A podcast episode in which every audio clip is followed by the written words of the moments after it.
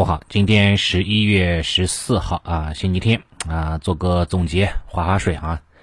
以机构们最喜欢啊做对比的指数沪深三百为例吧。其实你仔细观察一下，咱们的市场哈已经箱体震荡横盘一整年了，只不过说之前是宽幅震荡，现在是窄幅震荡，对吧？我相信大家在这一年当中很少有什么收获，也可以说是浪费了很多青春岁月吧，对吧？来猜测市场的涨和跌，来为了赚取这一点点的利润。你像指数在元旦前的时候有一波加速上涨，然后在年前的时候也有一波加速的上攻。但是由于因为还很奇怪的原因哈，全部都调整下来了，对吧？你说奇怪也很奇怪，你毕竟当时的美股还没有怎么大跌，对吧？大宗商品的话呢也还好，也是持续攀升的。但是当时咱们的咱们的啊咱们的 A 股哈沪指啊包括沪深三百全部是大跌了。对吧？你说不奇怪，其实也不算太奇怪。毕竟这个时候的话呢，整个白马股的它的估值哈达到的历史高位的水平，也就是说估值太高，获利盘比较重。所以怎么说呢？所以炒股的事情，你说简单也很简单。你看估值，对吧？你看市场的博弈就可以了。低估值、正常估值，适当的埋伏，对吧？相对的高估值，那你就可以适当的分批离场了啊，以观望为主了。这就是市场亘古不变的一个真理嘛，是不是？你像上周，你上周的话呢，其实也是一些这个消息面的一个刺激哈哈，也是说造成了这个啊行情的一定的波动。你像一开始一开始什么？一开始这个恒大啊某大的一个事件，嗯，导致的话呢，这个大家有点担心哈，地产是不是有雷的爆的可能性哈？所以说话呢，又把这个指数给打下来了，包括这个银行啊，包括其他的一些相关板块也出现了调整。但是在双十一的这个前一天。啊，对吧？纯粹的话呢，是因为市场，对吧？它是短期反弹受阻于上方的这个均线的压制，一直上不去嘛。上不去的话呢，那那对吧？你你上不去，突破不了均线，那么反而被均线所压制嘛。最后的话的话呢，因为这个是相关的一些招商的传闻啦，啊，节日过节期会的这种这样的魔咒啦，都往下跌了一跌，对吧？也是说那个往下探了一探。但是其实在它真正下跌之前，我们都做过预案的，是不是？上证指数，我们当时也说过啊，下方支撑三四五零是一个短期支撑，子弹多的话呢，那你可以适当的低吸，对吧？强支撑的话呢是三千四，对吧？如果说你子弹不是很多情况之下，那你要么等右侧信号出现，要么的话等到三千四一线再去低吸，可能更好一点。从目前的走势来看呢，三四五零就应该是短期的这样的一个底部了，打出了单单针探底吧，这种走势，对吧？像上周几啊，上周四，上周四的话，上周三吧，啊，晚间时候其实就已经开始传出相关的一些这个地产的利好，然后行情，对吧？地产股了，包括金融金融股哈，都是在发力当中，所以现在这个市场哈，它的活跃度哈，相对来说比上上周要好很多，至少它有波动了。对吧？有波动空间，那么就有这种投机，对吧？这种博弈的空间，这也算是好消息吧？只能这样说，对吧？总之说层面，我觉得话没什么太大的一个问险啊，没什么太大问题。从这个市场的板块主线方面来看，我个人认为哈，当下的 A 股主线没有什么太大的变化。依然是围绕的宁组合啊，跟毛指数这两方向进行哈持续性的一个中线跟踪的，但是说从上周的表现情况来看，对吧？这两大中线主线表现都是非常一般的啊，尤其是这个大消费、涨价消费调整是比较大一点的，对吧？基本上是以空间换时间啊，以主动下跌来调整啊修复的。啊，新能源稍微好一点，新能源是以时间换空间，以横盘震荡，以盘带跌来进行修复的。主线表现一般，啊，支线的方向以及题材方向其实还是报价不错的啊，尤其是一些一些题材股，对吧？像元宇宙，在上周走出了这种主升浪的行情，所以这一块的话呢，今天也当也算是周末啊，跟大家再去啊，再去简单的去去去聊一聊吧。这一块，先说主线吧，主线的这个新能源这一块。新能源的主要是光伏、新能源和锂电池吧，这这这这这啊，这是几个兄弟，对吧？这几个新能源来看，嗯，目前来看的话呢，光伏稍微强一点，光伏站稳了五日均线，然后新能源车包括锂电池稍微弱一点哈，还没有站五日均线，依然是说以盘带跌的一个走势。大龙头宁德时代目前走势相对来说比较疲软，跌破了两条均线的重要支撑啊，短期也是到了一个波段的高点，所以说从它走势来看，应该是有调整的需求，这也是造成了说整个指数哈是不上不下，以盘带跌的这种啊尴尬的这种这种这种局面吧。但是说这个整个新能源大方向哈，我个人还是说中长期看看好的啊，中长期非常看好的，只不过说波段上可能涨得有点高了吧，所以说就很难再见到以前那种啊凌厉的逼空式的啊这样的一个这样的一个上涨的一个行情，所以后续的行情的话呢，啊不管是光伏、锂电池还是说还是说新能源车这一块哈，可能后期还是就是波段式上涨。啊，所以跌下来，我过我过我觉得话也不用过分的担忧啊。到了一个关键支撑，你不管是二十均线也好，还是说六十均线也好，对吧？这种重要重要的均线支撑，那么往往哈基本上都会有这种探底回升的这样的一个动作。探底完之后，哎，往有有一波拉升，对吧？拉到了前期的高点附近，对吧？这个时候话的话，这个时候话你适适当的话呢，对吧？可以适当进行一个减仓啊，离场这样的一个动作。只要行情转转弱了，那你都可以呢做一个差价。所以说新能源这个板块它波动率比较好啊，有大的波动，起起伏伏，中长期没问题。那你就可以呢逢低介入啊，然后的话呢冲高加速冲高的时候呢做的差价就可以了，好吧？这是新能源。然后消费板块上周是表现不是特别啊理想呀，以空间换时间了。目前还是在这种调整当中，对吧？你可以看得很清楚，消费板块之前反弹受阻于年线的压制嘛，对吧？冲高回落啊，没有啊，没有再次的话发起这样的一个大的一个进攻啊。短期来看的话呢，继续调整了。啊，涨价的消费，我我我认为哈，它的一个周期已经是到来了。未来的话呢，还会有持续性的发酵的。所以这个大消费哈，涨价消费这个领域应该是有很大的一个机会的。啊，特别像今年，啊，今年提价的这个效果，其实对明年的公司业绩哈也会产生比较大的利好的。所以说话的话呢，我觉得话呢，就是明年有可能是非常重要的这种消费年的一个核心要素。啊，这也是说为什么说我们中线看好消费股的一个原因所在，对吧？消费股的话是可以穿越牛熊的，并且的话呢，叠加今年疫情的困境反转，涨价预期啊，对于未来的走势应该还是可以看，还是可以适当的跟踪和留意的。短期调整的话呢，让它调一调啊，子弹飞一回，调整止跌之后，对吧？止跌的这种说企稳站稳均线带的信号出现之后再上车更安全很多。周末我看了一下，又又有几家这个食品饮料公司宣布涨价了，对吧？一个是涪陵榨菜嘛，一个是科明面业，对吧？嗯，像有些网友就就就就发了个段子嘛，对吧？就是那个以后关灯吃面，对吧？这个吃的挂面都吃不起了，对吧？这个面又涨价了，对吧？这也说明的话呢，这个消费涨价也是。大势所趋吧，啊，我也是很难去那个的抵挡的这样的一个洪流，好吧？消费板块目前还在调整当中啊，稳健的不建议去那么早的介入，等一等再说。然后医药板块的话呢，其实表现这这段时间也不是特别好哈，它跟这个消费一样，也是比较的疲软。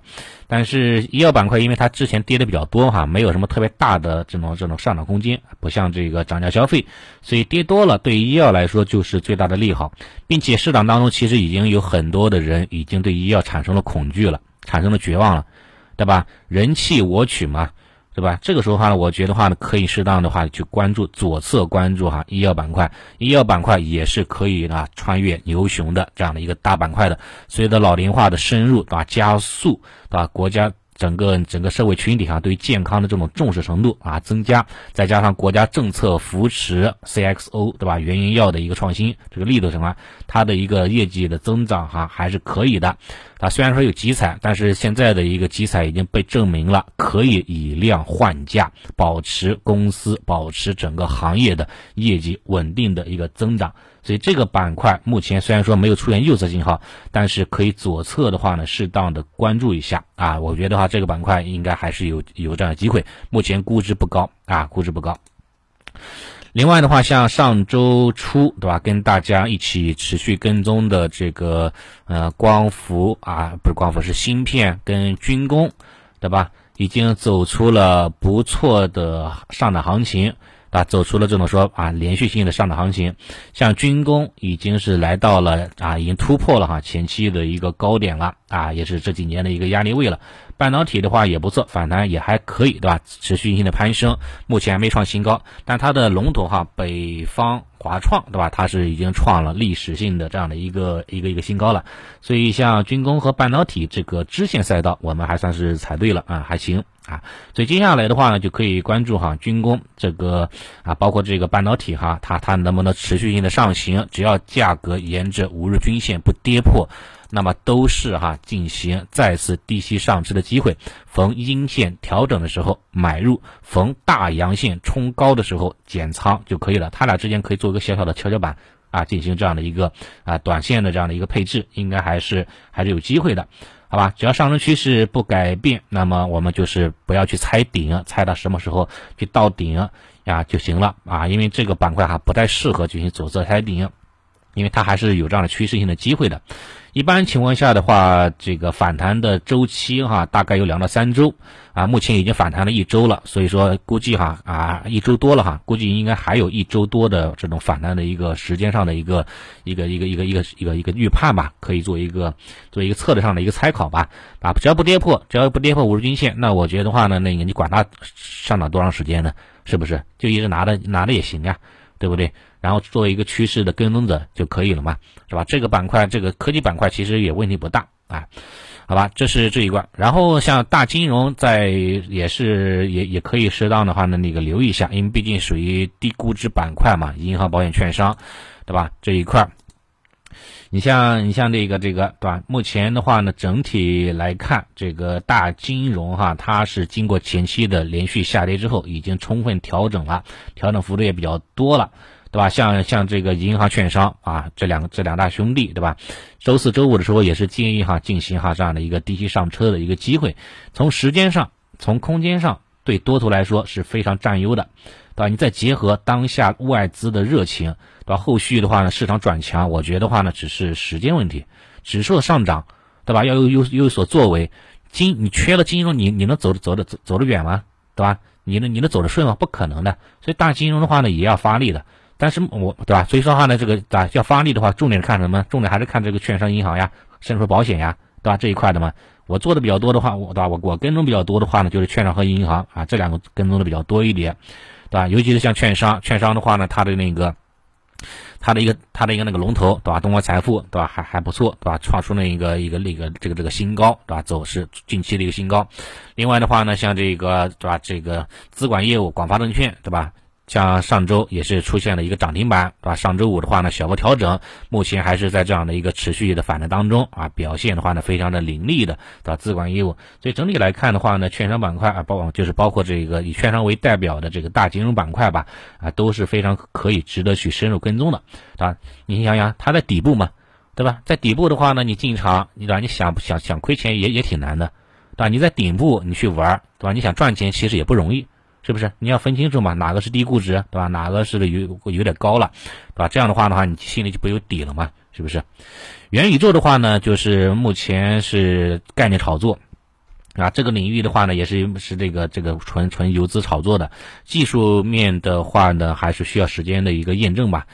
像目前的情况来看，对吧？它是已经是到了一个山顶上去了，上涨已经出现了一定的乏力的姿态了。代表性的个股龙头嘛，中青宝嘛，对吧？上周五也出现了一个呃调整嘛，这样的一个姿态了。你说从中长期的角度来看，这个元宇宙它是可以的啊，应该是 VR 啊这种这样的一个一个一个技术，还是可以造福人类的。但是短期的话，因为没有没有没有业绩嘛，做支撑嘛，不？还是纯纯纯想象力的空间。所以说话呢，从概念角角度来看，以前我是比较激进的，我是会会参与的。但现在的话的话呢，对吧？就是参与比较少了，啊，尤其说话呢，对吧？面对很多的这个啊这个听众朋友们，他就不会轻易的话就去去去让关注这个题材炒作了啊这一块了，因为我也知道人性很难克服的，对吧？你对于这么题材炒作哈，你进去很容易啊，对吧？但是你出来很难的。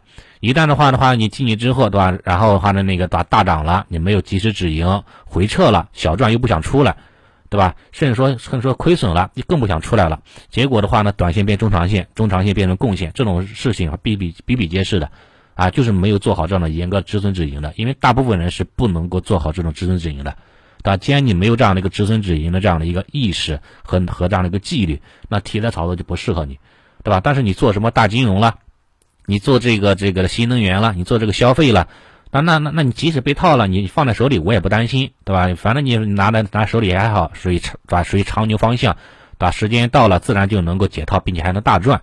啊，这就是这就是那个比较稳稳稳的一个方向嘛，是不是？所以说所以说话呢，那个有些话呢可以是可以是大家可以参与，有些的话呢大家哈就看个热闹就可以了。元宇宙的话呢就属于这种进场容易，但是离场比较难的这种这样的一个方向啊，你要注意一下，一旦的话呢在这个这个跌破五日均线出现了大阴线的信号，那往往哈就是资金流出的这样的一个迹象了啊。元宇宙目前已经到了一个尾声阶段了，要注意一下。我是暂时先先先先看看吧。好吧，这是这一个，剩下的话呢，像什么农林牧渔啦，对吧？像高端制造啦，目前表现也还好，对吧？表现它板块当中的话呢，指个股也是走出了反弹，阶段性反弹的一个小高点了，目前也是在持续的上涨当中吧？你看它的底部在抬高，对吧？顶部的话呢，也是在不断的一个抬高当中，均线的话呢，形成。多头发散嘛，这样的一个走势，它走的非常有规律，知道吧？涨的有涨跌都有规律，所以有这样的特性呢，你可以做的价差嘛，做一个小波段差嘛，跌到十日均线，跌到二十均线低吸，对吧？然后涨个三五天就高抛，然后再再跌下去再低吸，以以此类推嘛，对吧？这样的话不就是那个就是很好的做做好做好这个跟踪嘛这一块嘛，这个这个我觉得话呢应该还是 OK 的，当然很多个股它都属于什么？它都属于这个。